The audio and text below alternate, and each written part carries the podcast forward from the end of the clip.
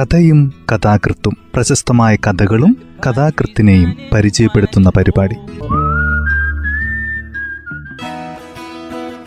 തയ്യാറാക്കിയത് Joseph Pallath H ശബ്ദസഹായം Smitha Johnson.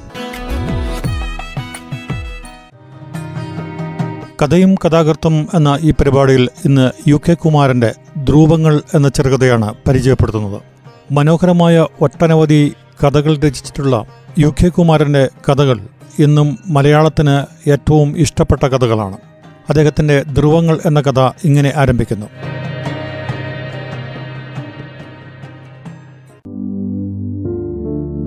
വീടിന് പിന്നിലുള്ള പുഴയോരത്തു നിന്നാണ് അവർ സംസാരിച്ചു കൊണ്ടിരുന്നത്. പുഴ എന്നല്ല കനാൽ എന്നാണ് കരകളെ പിളർത്തിക്കൊണ്ടൊഴുകുന്ന ജലപ്രഭാഗത്തെ അവൾ വിളിച്ചിരുന്നത്. എന്നാൽ പുഴ എന്നാണ് അവൻ വിശേഷിപ്പിച്ചിരുന്നത്. അപ്പോഴൊക്കെ അവൾ തിരുത്തിക്കൊണ്ടിരുന്നു. ഇത് പുഴയല്ല കനാലാണ്. അവൾ തിരുത്തുമ്പോഴൊക്കെ അവൻ സ്വയം ചോദിക്കുകയായിരുന്നു. രണ്ടും തമ്മിൽ എന്താണ് വ്യത്യാസം? ഇപ്പുറത്ത് നിൽക്കുന്നവർക്ക് അപ്പുറത്ത് നിൽക്കുന്നവരെ തിരിച്ചറിയാൻ കഴിയാത്തത്ര ഭീതി അതിനുണ്ടായിരുന്നു അപ്പുറത്തുള്ളവർ പറയുന്ന ശബ്ദം കേൾക്കുവാനും കഴിഞ്ഞിരുന്നില്ല. അക്കരെയുള്ളതെല്ലാം ചലിക്കുന്നുണ്ടെന്നല്ലാതെ അവയ്ക്കൊന്നും ശബ്ദമില്ലെന്നാണ് തോന്നിപ്പിച്ചിരുന്നത്. എന്നാൽ അതിനെക്കുറിച്ചൊന്നും അത്ര ഗൗരവത്തോടെ ആലോചിക്കുവാൻ അവന് കഴിഞ്ഞിരുന്നില്ല. ഭാവിയെ സംബന്ധിച്ച് ചില തീരുമാനങ്ങൾ എടുക്കാനാണ് അവൻ അവിടെ എത്തിയിരുന്നത്. വിവാഹം കഴിക്കുവാൻ പറ്റിയ ഒരു പെൺകുട്ടിയെ അന്വേഷിച്ചുകൊണ്ടിരിക്കുന്നു അവൻ.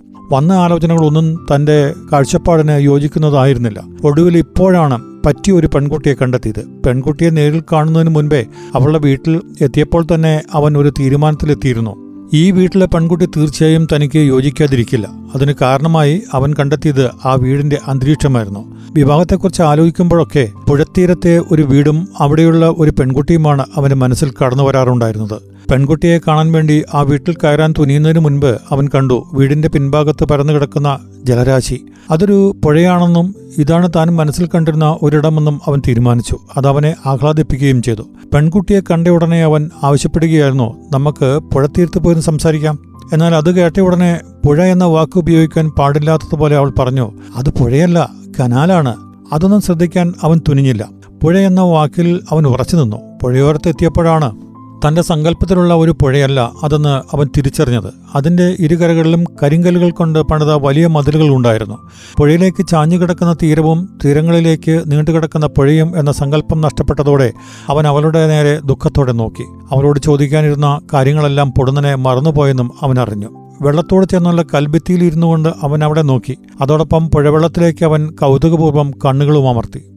അപ്പോൾ തന്നെ ഞെട്ടലോടെ കണ്ണുകൾ പിൻവലിക്കുകയും ചെയ്തു. വെള്ളത്തിന്റെ കനത്ത ഉപരിതലത്തിൽ ധാരാളം കൂത്താടികൾ പുളയ്ക്കുന്നുണ്ടായിരുന്നു. ഇതെന്താണിങ്ങനെ എന്ന് വളരെ ദുഃഖത്തോടെ അവളോട് ആരായുന്നതിന് മുൻപ് അവൾ കണ്ടു. വെള്ളത്തിലേക്ക് കഴുത്തു നീട്ടിയ അനേകം കുഴലുകൾ. അവയിൽ നിന്നും കറുത്ത വെള്ളം പുറത്തേക്ക് ഒഴുകിക്കൊണ്ടിരുന്നു. ചോദ്യഭാവത്തിൽ അവളുടെ നേരെ നോക്കിയപ്പോൾ സ്വാഭാവികമെന്നോണം അവൾ പറഞ്ഞു വേസ്റ്റ് വാട്ടർ ഞങ്ങൾ കനാലിലേക്കാണ് ഒഴുക്കുന്നത്. എല്ലാ മലിനജലവും പുഴയിലേക്ക് കുത്തിയൊലിച്ചുകൊണ്ടിരിക്കുന്നു. ആ ദൃശ്യം ഭീമാകരമായ ഒന്നായി അവന് തോന്നിയെങ്കിലും അതിനേക്കാളും ഉപരി അവനെ ദുഃഖത്തിലാട്ടിയത് അവളുടെ നിസ്സംഗതയായിരുന്നു. പുഴ ഓരോ ദിവസവും മലിനപ്പെട്ടുകൊണ്ടിരുന്നിട്ടും അവൾക്ക് അതിൽ വിഷമം തോന്നിയിരുന്നില്ല. എല്ലാ മലിനജലവും പുഴയിലേക്ക് കുത്തി ഒലിച്ചിറങ്ങിയിട്ടും അവളുടെ ഭാവത്തിൽ ചത്തുകൊണ്ടിരിക്കുന്ന പുഴ ഒരിക്കൽ പോലും കടന്നു വന്നില്ല. എന്തുകൊണ്ടാണ് അവൾ ഇങ്ങനെ എന്ന് ആലോചിച്ചുകൊണ്ടിരിക്കെ അവൻ കണ്ടു. അപ്പുറത്തെ തീരത്തു നിന്നും ഒരു സ്ത്രീ ഒരു വലിയ കുട്ടിയിൽ നിന്ന് എന്തോ ഒന്ന് വെള്ളത്തേക്ക് വലിച്ചെറിയുന്നു. എന്തിന്റെയോ അവശിഷ്ടങ്ങളാണ് അവയെന്ന് അവന് തോന്നി. കൈ ഉയർത്തി ഹേ നിങ്ങൾ എന്ത് ദ്രോഹമാണ് ചെയ്യുന്നത് എന്ന് അവൻ ഉച്ചത്തിൽ ചോദിച്ചെങ്കിലും അവന്റെ ശബ്ദം അപ്പുറത്തെത്തിയില്ല. കുറുകെ കടന്നു വന്ന കാറ്റ് ശബ്ദത്തെ വലിച്ചെടുത്ത് എങ്ങോ കൊണ്ടുപോയി. എന്നാൽ അതിനു പിറകെ അസഹ്യമായ ഒരു ദുർഗന്ധം അവരെ തഴുകിയെത്തിയത് അവൻ അറിഞ്ഞു. നേരത്തെ സ്ത്രീ വലിച്ചെറിഞ്ഞ് അഴുകിയ മാംസാവശിഷ്ടങ്ങളിൽ നിന്നുമുണ്ടായ ചീഞ്ഞ മണം വെള്ളത്തിനു മീതെ പറ്റിപ്പിടിച്ചുകൊണ്ട് പരന്നൊഴുകുകയായിരുന്നു. ഗന്ധം മൂക്കിനെ സ്പർശിച്ചപ്പോൾ അവന് തെല്ലുനേരം ശ്വാസമുട്ടലുണ്ടായെങ്കിലും ഒന്നും അറിയാത്ത ഭാവത്തിലായിരുന്നു അവളുടെ നിൽപ്പ്. ഇവിടെ എല്ലാവരും ഇങ്ങനെയൊക്കെയാ ചെയ്യുന്നത്? കനാലുണ്ടായതുകൊണ്ട് ഞങ്ങൾക്കൊക്കെ എന്ത് സുഖമാണെന്നറിയാമോ? ഇതിലേക്ക് എന്ത് വലിച്ചെറിയാം? വളരെ നാളത്തെ അന്വേഷണത്തിന് ശേഷം കണ്ടെത്തിയ പെൺകുട്ടിയാണല്ലോ ഇതെന്ന് തെല്ലു ദുഃഖത്തോടെ അവനോർ പറയാൻ ഉദ്ദേശിച്ച വിഷയത്തിലേക്ക് കടന്നു വരാൻ അവർക്ക് ഇതുവരെ കഴിഞ്ഞില്ല. മാത്രവുമല്ല അവൻ ആലോചിച്ചുകൊണ്ടിരുന്നത് താൻ എന്തിനാണ് ഈ പുഴത്തീരത്ത് നിൽക്കുന്നത് എന്നായിരുന്നു. വന്ന കാര്യം മറന്നുപോയതുപോലെ. അത് ചികഞ്ഞെടുക്കാൻ തുനിയുന്നതിനിടയിലാണ് വലിയൊരു ജലപേടകം ശബ്ദമുയർത്തി അവർക്ക് മുന്നിലൂടെ കടന്നുപോയത്. വളരെ സ്വാഭാവികമായി അവൾ അതിനു നേരെ നോക്കി എന്നിട്ട് പറഞ്ഞു ഇത് ബാർജാണ്. ബാർജ് അമ്മന് മനസ്സിലായില്ല. അവൾ വിശദീകരിച്ചു. കനാലിന്റെ അങ്ങേയറ്റത്താണ് വളം ഫാക്ടറി. തുറമുഖത്തെത്തുന്ന ഫോസ്ഫറസും അമോണിയയും മറ്റും അവിടേക്ക് കൊണ്ടുപോകുന്നത് ബാർജിലാണ് എന്ന് വെച്ചാൽ നന്നേ ചെറിയ ചരക്ക് കപ്പൽ വെള്ളത്തെ ശക്തമായി ചുഴറ്റിയെറിഞ്ഞുകൊണ്ട് ബാർജ് മുന്നോട്ട് പോയി. വല്ലാത്തൊരു മുഴക്കം അതിനുണ്ടായിരുന്നു തീരത്ത് നിൽക്കുന്ന അവരെ ബാർജിൽ ജോലിയെടുത്തുകൊണ്ടിരുന്നവർ തറപ്പിച്ച് നോക്കിക്കൊണ്ടേയിരുന്നു. അതിനെ ഒരു പതിവ് കാഴ്ച എന്ന നിലയ്ക്കാണ് അവൾ സ്വീകരിച്ചതെന്ന് അവളുടെ മനോഭാവം വ്യക്തമാക്കി. ദിവസവും ബാർജ് പോവുമോ പകൽ സമയങ്ങൾ കുറവാണ്. രാത്രിയിലാണ് ഓട്ട കയറി. കനാലിനപ്പുറത്തുള്ളവരാണ് അതിലെ ജോലിക്കാരെ. അറിയാവുന്ന കാര്യങ്ങൾ പറയാൻ അവൾ ഏറെ തിടുക്കം കാട്ടി. എന്നാൽ അവൻ അതിലൊട്ടും താല്പര്യം കാണിച്ചില്ല. അപ്പോഴും അവൻ ഓർത്തുകൊണ്ടിരുന്നത് താൻ എന്തിനാണ് അവിടെ നിൽക്കുന്നത് എന്നായിരുന്നു. ചോദിക്കുവാൻ ഉദ്ദേശിച്ച കാര്യങ്ങൾ പൂർണമായും മറന്നുപോയതുപോലെ. ബാർജ് മുന്നോട്ട് പോകുന്നതിനിടയിൽ അവൻ കണ്ടു. പിൻഭാഗത്തെ അതിന്റെ കുഴലിൽ നിന്നും കറുത്തൊരു ദ്രാവകം പുറത്തേക്ക് വന്നുകൊണ്ടിരിക്കുന്നു. അത് വീണ് വെള്ളമാകെ കറുത്തുപോയിരിക്കുന്നു. ബാർജിനോടൊപ്പം അതിന്റെ ഓളങ്ങളിൽ ഇരുണ്ട ഒരു മേഘക്കീറ് കണക്കെ വെള്ളവും ചുഴിയായി കുത്തിമറിഞ്ഞു. അത് കണ്ടു നിൽക്കുവാൻ അവന് കഴിയുമായിരുന്നില്ല. ശ്വാസം മുട്ടിക്കൊണ്ടിരിക്കുന്ന പുഴയുടെ വെപ്രാളം അവൻ കാണുകയായിരുന്നു. തനിക്കും ശ്വാസം മുട്ടുകയാണെന്ന് അവന് തോന്നി. ബാർജിന്റെ കറുത്ത സ്വത്വത്തിനു നേരെ നോക്കി കൈ ഉയർത്തി അവൻ വിളിച്ചു പറഞ്ഞു വെള്ളത്തെ ഇങ്ങനെ കൊല്ലരുത്. പാവമുണ്ടാകും നേരത്തെ പോലെ തന്നെ അവന്റെ ശബ്ദത്തെ കാറ്റെടുത്ത് അങ്ങോട്ടോ കൊണ്ടുപോയി. ബാർജിന്റെ അലർച്ച കറുത്തിരുണ്ട ജലനിരപ്പിന് മീതെ അപ്പോഴും ഇരമ്പിക്കൊണ്ടിരുന്നു.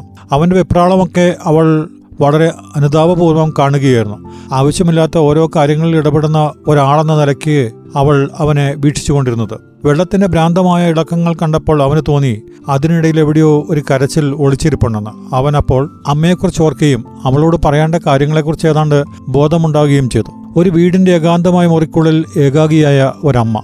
മരത്തിൽ നിന്നും ഒരു ഇല ഞെട്ടത്ത് വീഴുന്നത് കാണുമ്പോൾ പോലും അവർ കരഞ്ഞുകൊണ്ട് ഇരിക്കും. അവർക്കൊരു സ്വാതന്ത്ര്യം വേണം. സംസാരിക്കുവാൻ ഒരാൾ വേണം. ഓരോ ഇല വീഴുമ്പോഴും എന്തെങ്കിലും ചെറുത് പറഞ്ഞ് അവരെ ആശ്വസിപ്പിക്കണം. മകന്റെ ഭാര്യയെ കൊണ്ട് അതിന് കഴിയില്ലേ? ഒറ്റ ശ്വാസത്തിൽ അത്രയും പറഞ്ഞുകൊണ്ട് അവൻ അവളെ നോക്കി. എന്നാൽ അതിന് പ്രതികരണമായി അവൾ ഒന്നും പറഞ്ഞില്ല. അവളുടെ മൗനം ദൃഢമായിക്കൊണ്ടിരിക്കെ അവൻ പതുക്കെ പതുക്കെ ഒരു തീരുമാനത്തിലെത്തുകയായിരുന്നു. കറുത്തനുടെ ജലപ്പരപ്പ് കരയിലേക്കും പടർന്നുകൊണ്ടിരിക്കുകയാണ്. പെട്ടെന്ന് പഴക്കരയിലെ വീട് അവന്റെ മനസ്സിൽ നിന്നും അപ്രത്യക്ഷമായി.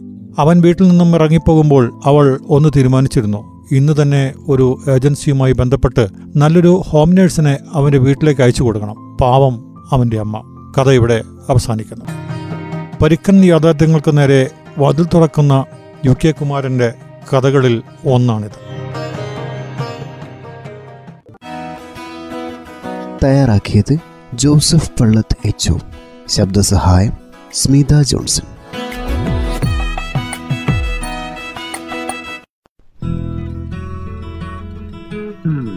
കഥയും കഥാകൃത്തും പ്രശസ്തമായ കഥകളും കഥാകൃത്തിനെയും പരിചയപ്പെടുത്തുന്ന പരിപാടി.